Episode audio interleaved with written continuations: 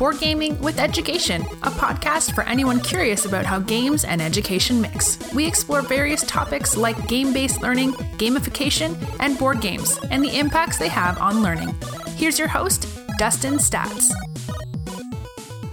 Coming up, we have another episode with Board Game with Education where we talk about how we can leverage games for learning. On the show today, we have Niall Crabtree, and we talk about his game called Blockers. It is a dexterity, spatial recognition, real-time game. So really excited to have him on the show and talk about some of the educational concepts that he has in his game. Before we get into that interview, though, I want to share a little bit about some updates with Board Game with Education. Number one, we are coming up to episode one hundred. Next week, we're going to take a week off and then release episode one hundred the following week. And for that release, we are going to do a giveaway. So be sure to go to our Facebook group, Game-Based Learning, Gamification, and Games and Education to enter that giveaway. We're giving away three games. We're giving away Evolution, Election Night, and Trap Word. So that's a history-based game, a science-based game, and one game that I really love to use for language acquisition or English language learning. To enter our giveaway, we are also starting a YouTube channel. So in order to enter the giveaway, you need to subscribe, like, and comment on one of our YouTube videos, and you'll be entered into the giveaway. But again, you have to go to our Facebook group so we know who you are and comment on the pin post at the top there.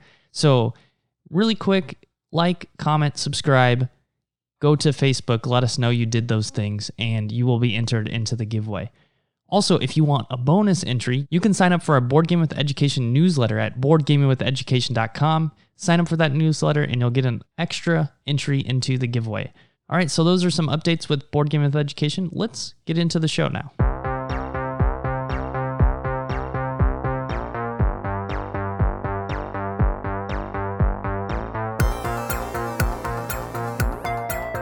So welcome to another episode of Board Gaming with Education. I am super pumped today to have an episode with a student. So we are an education podcast and we don't have enough students on. So I'm excited to have a student on and share a little bit about his experience as a game design student.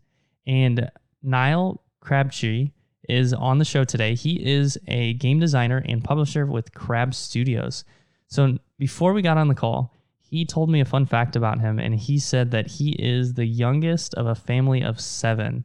So when you were growing up, did you play a lot of games with your siblings? Yes. Video games were a big thing with me and my closest brother in age. I mean, he obviously hated me trying to take the controller off him. It was one of those situations where you see like those memes where there's two controllers and one of them isn't plugged in and the kid's holding the one that isn't plugged in. That was that kind of situation. But at Christmas, that's when the whole family got together and would play, you know, the classics like Monopoly, Cluedo, that sort of thing.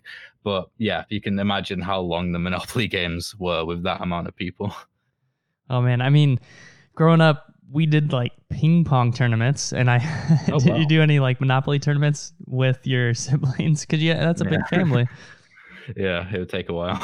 Well, Niall, welcome to the show. Can you introduce yourself a little bit more so our listeners can get a better understanding of who you are and what you do? Yeah, so I am Niall. I am from the U K, from Manchester. I am twenty years old. I go to the University of Huddersfield, uh, studying games design. Um, if you've never heard of the University of Huddersfield, it's sort of the best game design university in the country. Not just in my opinion, I think it's one of the only government-certified uh, courses, actually. But yeah, I am primarily a designer, which means that I create concepts for games, I design mechanics, I try and identify feelings that I want the player to have, and then through playtesting, see if I've like hit the mark, that sort of thing. So I'm m- more interested in how the player reacts to mechanics and that sort of thing, and the experience that I want them to have. So I'm also very into psychology uh, in video games and board games. And the course for the game design, the game design course that I'm on, is primarily digital video games. But our one of our first things that we did was we had to make our own board game, which is uh, is, is really important for design. But I think we'll get on that, onto that later. But yeah, that's pretty much me. I'm just a game designer. Um, I would talk more personally about myself, but kind of game design sort of encompasses most of my life at the moment. So yeah, that's pretty much it. Really awesome. Yeah, I mean, I saw some of your videos on YouTube, so I'm kind of excited to watch a few more, your video essays. Yeah. Your game Blockers, the stacking game, we'll talk about in a bit. Before we get there, one thing we always like to ask our guests, though, is tell us about a time you learned something through a game. Well, there's two. One which has been very, very recently because of my course, actually. But the first one, which I've already talked about it slightly, is Monopoly, especially in the develop the game developer community. It seems Monopoly gets a really hard time. And sure, it's got a lot of flaws. But one thing I don't think people notice is that it's got an incredible dynamic economy system that's based on player-driven supply and demand, which is very, very difficult to pull off, but Monopoly did it almost perfectly. So as a kid, without knowing, I was learning about supply and demand. Like if someone really wanted something, all of a sudden, that price was, of that thing was skyrocket. Say you're talking about one of the blue spaces. I won't say the name because I know it changes between um, country. I think it's called Park Lane in the and Boardwalk in the U K. I might be getting mixed up. Um, no, Mayfair. Boardwalk's the American one, I think. Yeah, Boardwalk and Park Place are the American. Yeah, yeah, but it's Mayfair and something else. I can't remember. But yeah, so if you want, if you got one of those blue spaces and someone's got the other one, all of a sudden those prices aren't just like four hundred dollars and three hundred fifty dollars, whatever they are. They're like thousands and thousands because um, the game is designed so that when you have all the houses on the street, obviously you can then make it more and more dangerous for people to land on them. And so that economy system is really, really well designed, and it's a shame that a lot of the other parts of the game aren't great. Otherwise, it could be like a, one of the greatest games of all time, I guess. But that was one of the things I sort of learned through like osmosis when playing as a kid. Like I just learned that intrinsic value of stuff. Like if people want something, then the value increases because, especially because the supply in Monopoly is so stagnant. There's only one, so I learned more of demand really than anything, but. The game that I learned about more recently is a game called Stop Disasters, which is a browser game. Any anybody can play it. I think it's um, it accepts donations for charity. It's essentially a game where you can pick between one of five di- like disasters, like wildfires, to be more relevant, um, but also tsunamis, earthquakes, that sort of. And you've got to prepare a village for an incoming disaster. And what the game is free, it's for charity. The whole point of the game is to teach people about how dangerous these disasters can be. So that's all the gameplay is around that. So like you you say there's some houses, say we talk about the wildfire, wildfire scenario, there's a bunch of houses and there's a bunch of like dried grass around the area. If you hover over it, it'll show like the danger level is super high. Now, it's obvious when you think about it, but like it's just... It's really cool to learn, like, oh, you wouldn't think that these certain things would be super dangerous. And obviously you have to clear it, and there's a time limit before the wildfire um, strikes. And there's this cool sort of like social commentary aspect to the game as well, where you only have a certain amount of money to protect these people. And you're like, I have to protect these people. Like, these lives are going to be lost, but I'm not going to be able to do it because of the amount of money I have, which is kind of relevant to the real world scenarios that we see all the time, really. So the Stop Disasters is really cool to learn sort of like those real life scenarios, I guess. Right. It's, yeah. It looks, I just looked online for it. It's stop disasters game dot org. It looks really, really cool. Kind of has yeah. a Sim City feel to it too. Awesome. So how did you first get into board games and game design? I mean, what made you choose a game design major?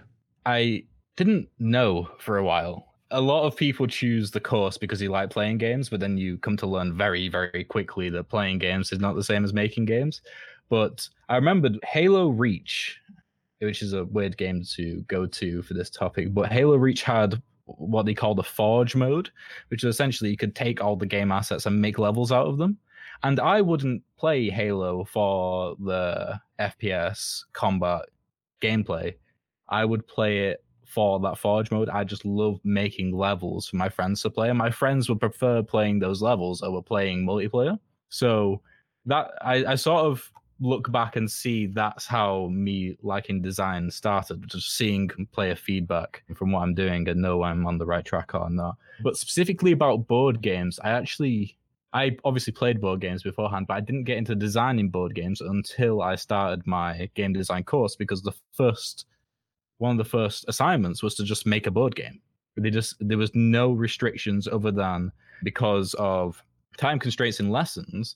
the gameplay couldn't last longer than thirty minutes. And so you just had to make a game that would start and end within thirty minutes, which is somewhat difficult because you don't want to make it overly simple and too and boring because of that. But that's what really gave me the kick into making board games. And now I have like three board games on the go, just like in my spare time. And I just love making board games. Yeah, that's really cool. Mm. I wonder, so you played, you said you played Clue and Monopoly a bit growing up. Did you play any other board games, or were you playing a lot of video games before college or before university? It was primarily video games, just because even though I was from a big family, the age gap between me and my brother is, my closest brother is seven years. So there wasn't really an opportunity to play board games with anybody my age. And uh, kids, from my experience anyway, don't necessarily play solo board games. And I definitely wasn't one of them. So growing up, the main thing I did was either play video games or play with my train set, to be honest. But growing up, it was primarily like family-orientated games that were marketed towards a mass market, something that you, like your parents would see in the store or on T V or whatever, and want to pick it up because it'll be cool for Christmas. Essentially, all our games were bought because, oh, that would be cool to play on Christmas. So I didn't really have much experience with any board games other than Monopoly and, and Clue, to be honest. I think that I find that really interesting because a lot of our listeners, and even myself when I first started getting into board games, and I talk about this on the show a lot, as game-based educators or using games in education, we need to play a lot of games. And maybe you can introduce your game now, and we can come back to some of the questions you that I have for you as a game design student, because your game uses a couple not common, I would, well, I wouldn't say not common, but mechanics that people don't jump to when they think about board games. When people think about board games, they think about one of the f- people that aren't familiar with the modern hobby, they think about roll and move like Monopoly or Clue, yeah, or Risk, where you roll the dice and the highest number, yeah, wins. So can you share a little bit about your game? Because I have a follow-up question after that.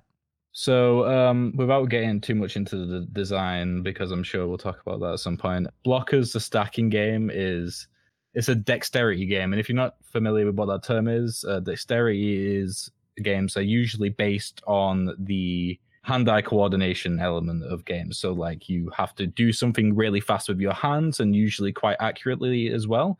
So in Blockers, the stacking game, you have to build structures out of wooden blocks that are different colors in accordance with structure cards which you draw. So you draw a structure card and it has a structure in two D on the card, and you have to match the colors and orientation of the blocks and build up a structure upright. Depending on the difficulty of the structures, say like they're really tall or you have to like balance the weight of it, it's worth different points, and whoever has the most points at the end wins. The other side of the game, which this is where Blockers becomes quite unique, because there are, especially nowadays, it feels like along with deck builders, dexterity games are like one of the more common games, uh, from my experience seeing the market anyway. Obviously excluding games which revolve around minifigures, because then that, that's just a license to print money at the moment. Um, anyway, so there's also a deck building element. So you have a, a small deck and a hand of these action cards, and these action cards primarily give you either yourself a benefit or your opponent a hindrance. So just taking the most popular card, or the most fun card it seems, the card on it either has, well, it has absorb or demolish, and you have to choose between one of the two when you play the card. So absorb means that you protect your structure from being demolished, and demolish means obviously you play it and then you can demolish someone's structure as they're building it. And obviously there's some structures which are super tall and can take you like maybe like twenty seconds to build, and then someone can just use demolish. And yeah, so there is no real limit on how many you can use, so you gotta manage the size of your deck, because you add less cards into your deck um, than you can play out at any given time. So it's sort of like a resource management game as well, though that's a very light side of the game. But it's all it comes back to the core gameplay loop of trying to get as many points as possible. So I think I've covered that. Right. Yeah, yeah. That's a that's a good overview. The two the two mechanics that I was thinking of was the dexterity and deck building, because one thing I alluded to is how as teachers and using games in education, we don't really have, if we're new to you doing it, we don't really have an arsenal of like game mechanics because we haven't experienced a lot of games. So I'm yeah. wondering how you went from like games like Monopoly and Clue and then using this deck builder mechanic and dexterity and combining it into this game. Is that something you were able to develop out of things you've learned in your course?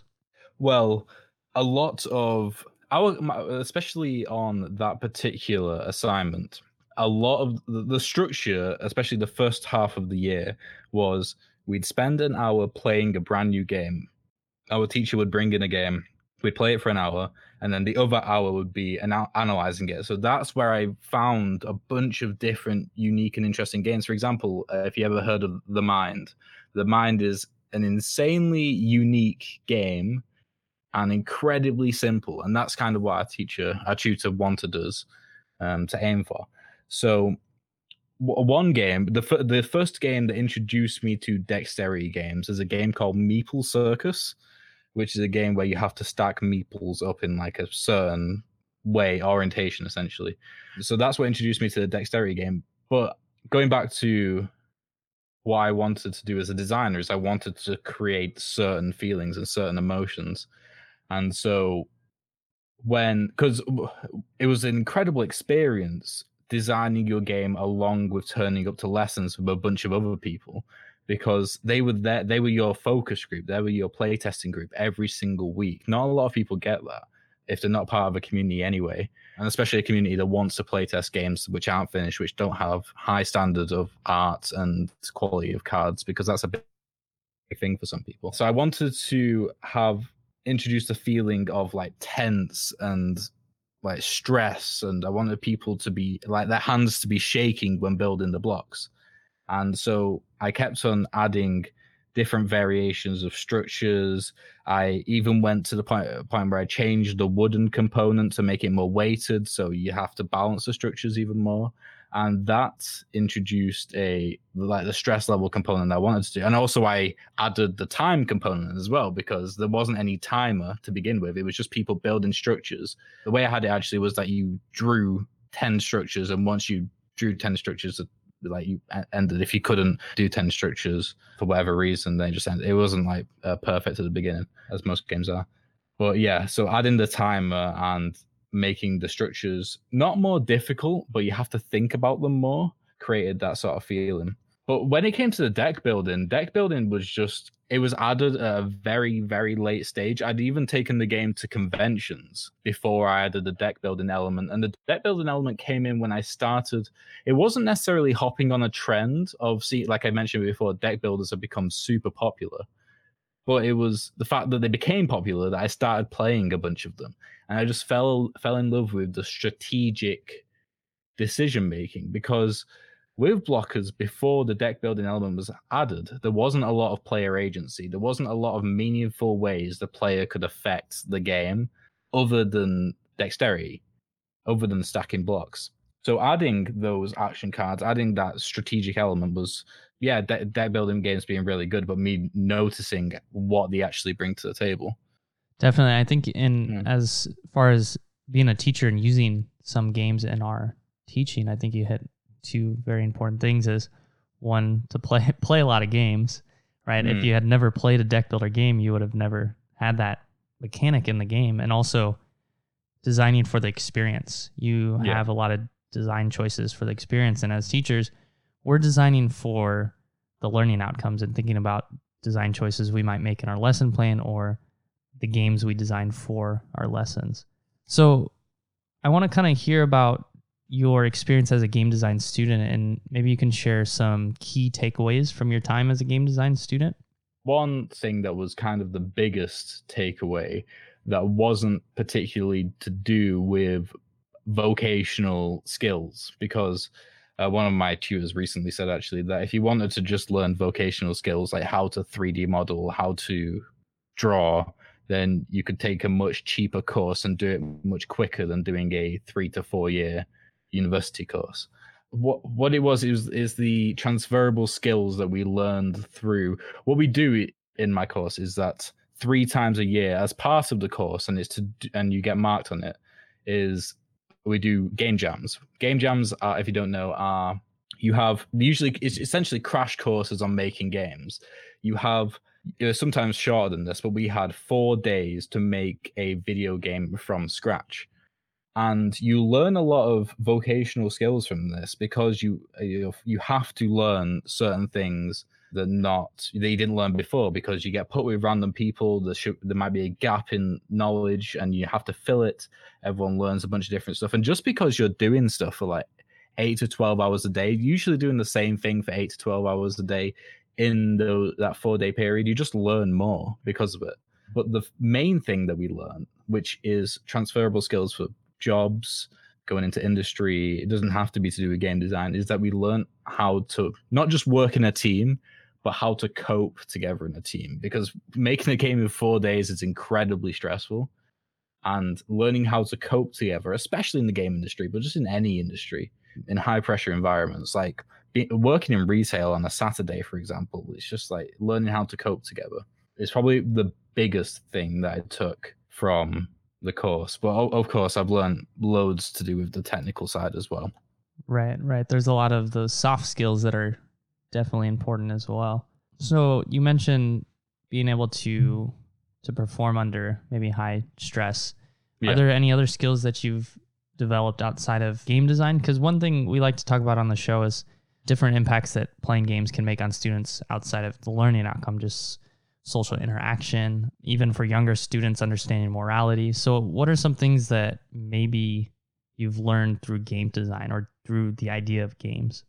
I would say teaching someone, uh, not necessarily teaching someone, but getting your point across without letting the person know that you're getting the point, your point across. Like it's, it's not just to do with like being subtle for the sake of being subtle, but as a designer specifically, the design role in the game industry is very, very highly contested. Everyone wants to be a game designer.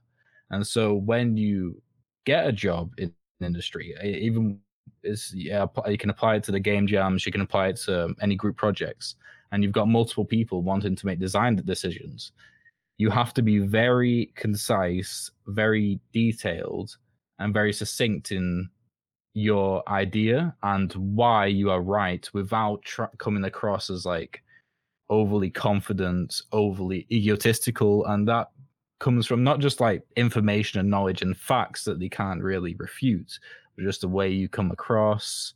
You're gonna have to obviously be friendly, and you're gonna have to uh, one metaf- metaphor that I use a lot is design is almost like improv. I've never taken an improv class in my life, so this could be completely wrong, but a lot of improv is saying yes and and as a designer you almost have to do that, otherwise people will shut down, people will stop responding, people will stop communicating, and you lose people from shutting people down, because people, no matter how strongly willed you are, you can only be said no to so many times before you like give up. I've seen it happen a lot in group projects, and they just sort of end up doing their own thing, and obviously that's not good. So it sort of comes back to working in a team, but just in general, trying to get your point across is key in any role, in any job, in life really, because you're obviously going to feel like you're right often, hopefully.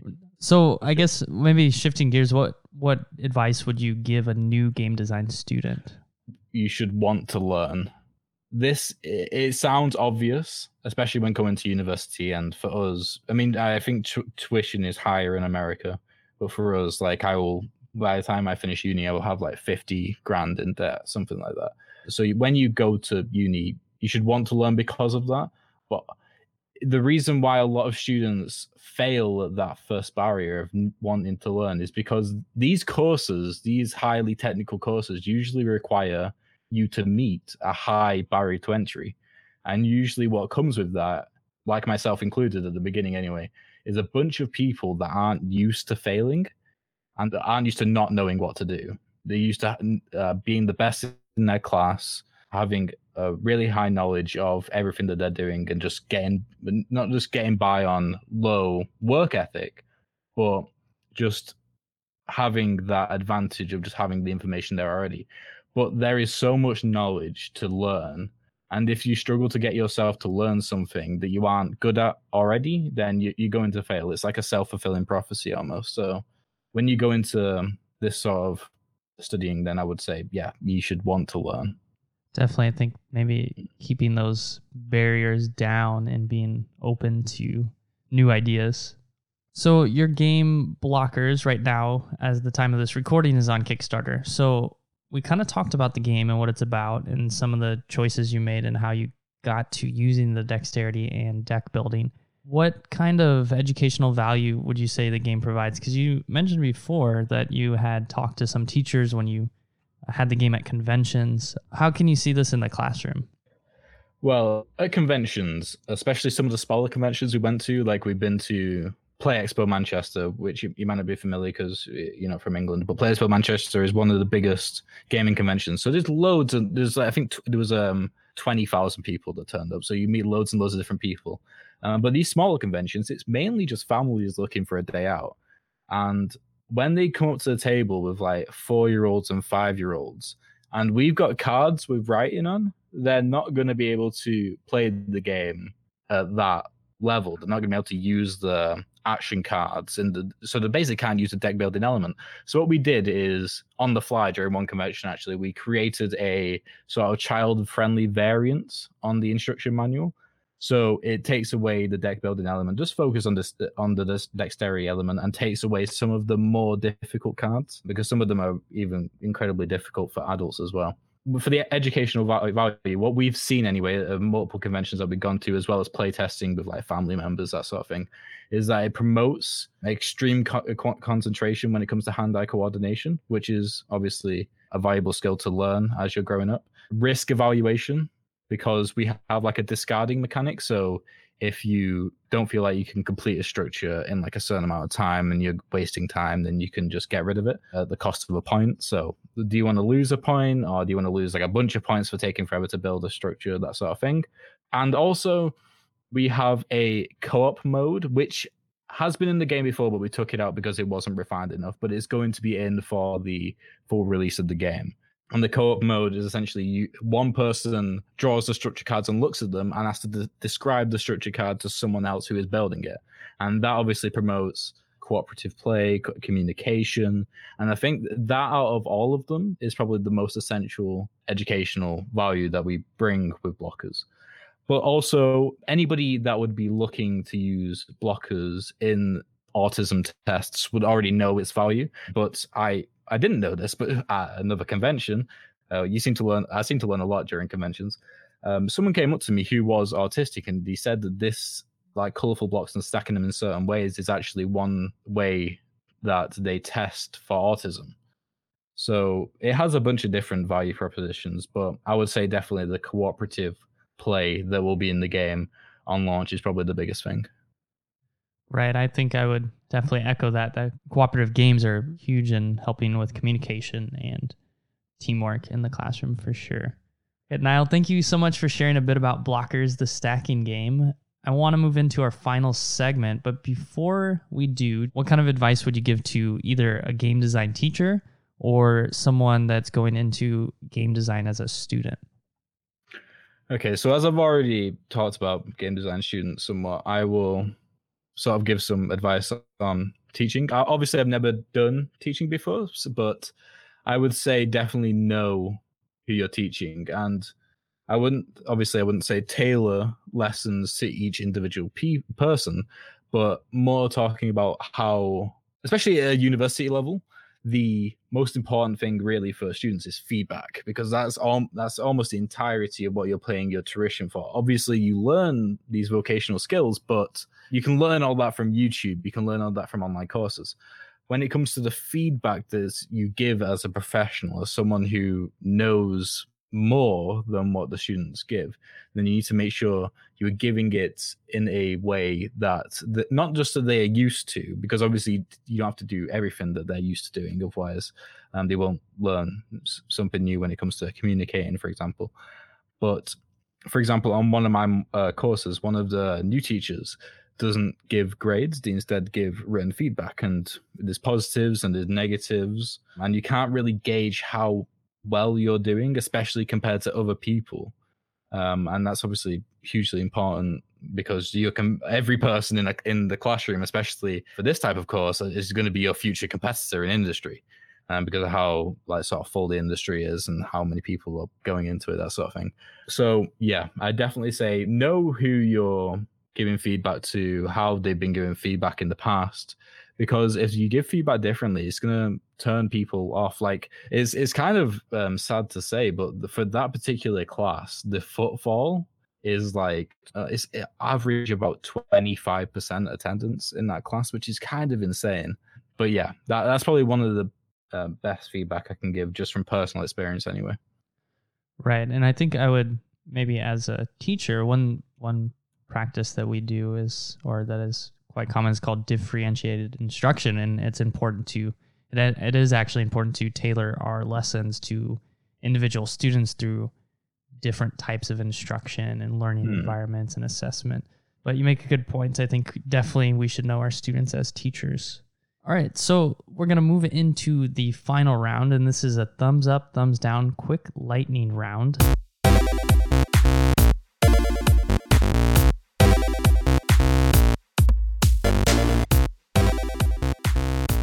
So I'm going to okay. give you some statements, and you're going to give me a thumbs up if you like them, or thumbs down if you don't really care for them, and a brief reason why.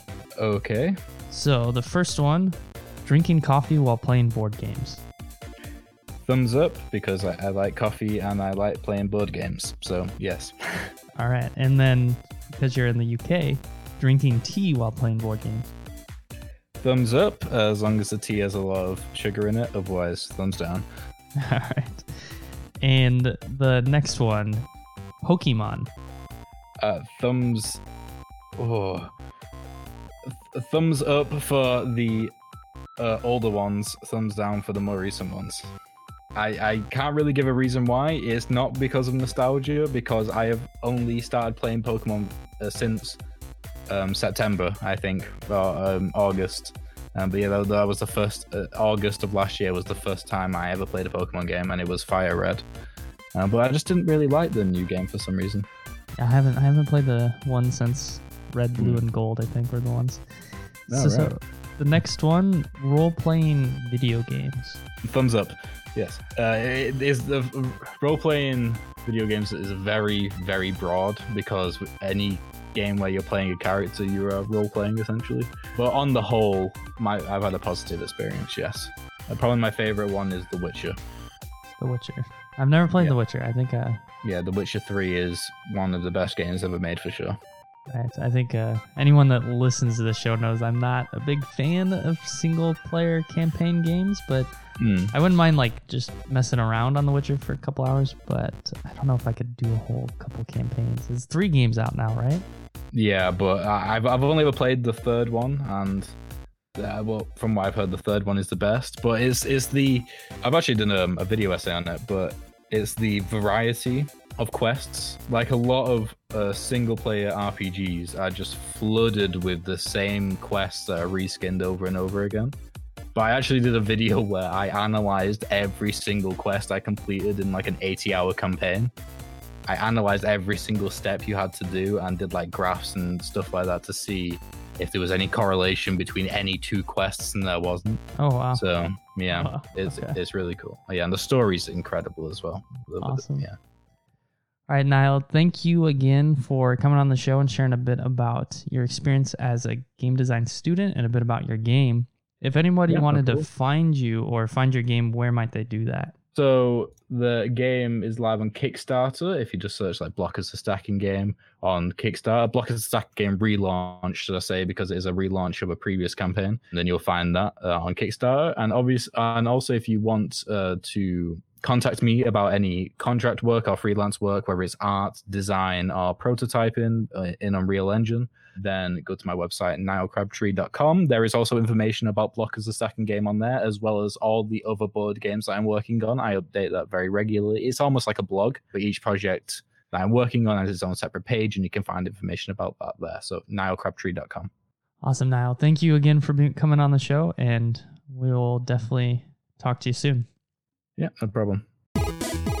As always, thank you for listening to Board Game with Education. Go check out our YouTube channel to get into our giveaway, Board Game with Education. Search it on YouTube, subscribe, like, and comment. Then go over to our Facebook page, either the group or the page, and let us know you did those three things. And you'll be entered into our giveaway to win one of three games or some Board Game with Education merchandise. So be sure to do that. But really, I cannot say it enough. Thank you for checking out the podcast. And until next time. Thank you for listening in this week. If you liked what you heard, be sure to let us know. You can find us on social media as Board Gaming with Education or B G E Games, or email us at podcast at boardgamingwitheducation.com. If you want to support our podcast, be sure to check out our support page on our website. As always, teach better, learn more, and most importantly, play more. Thank you for listening, and until next time.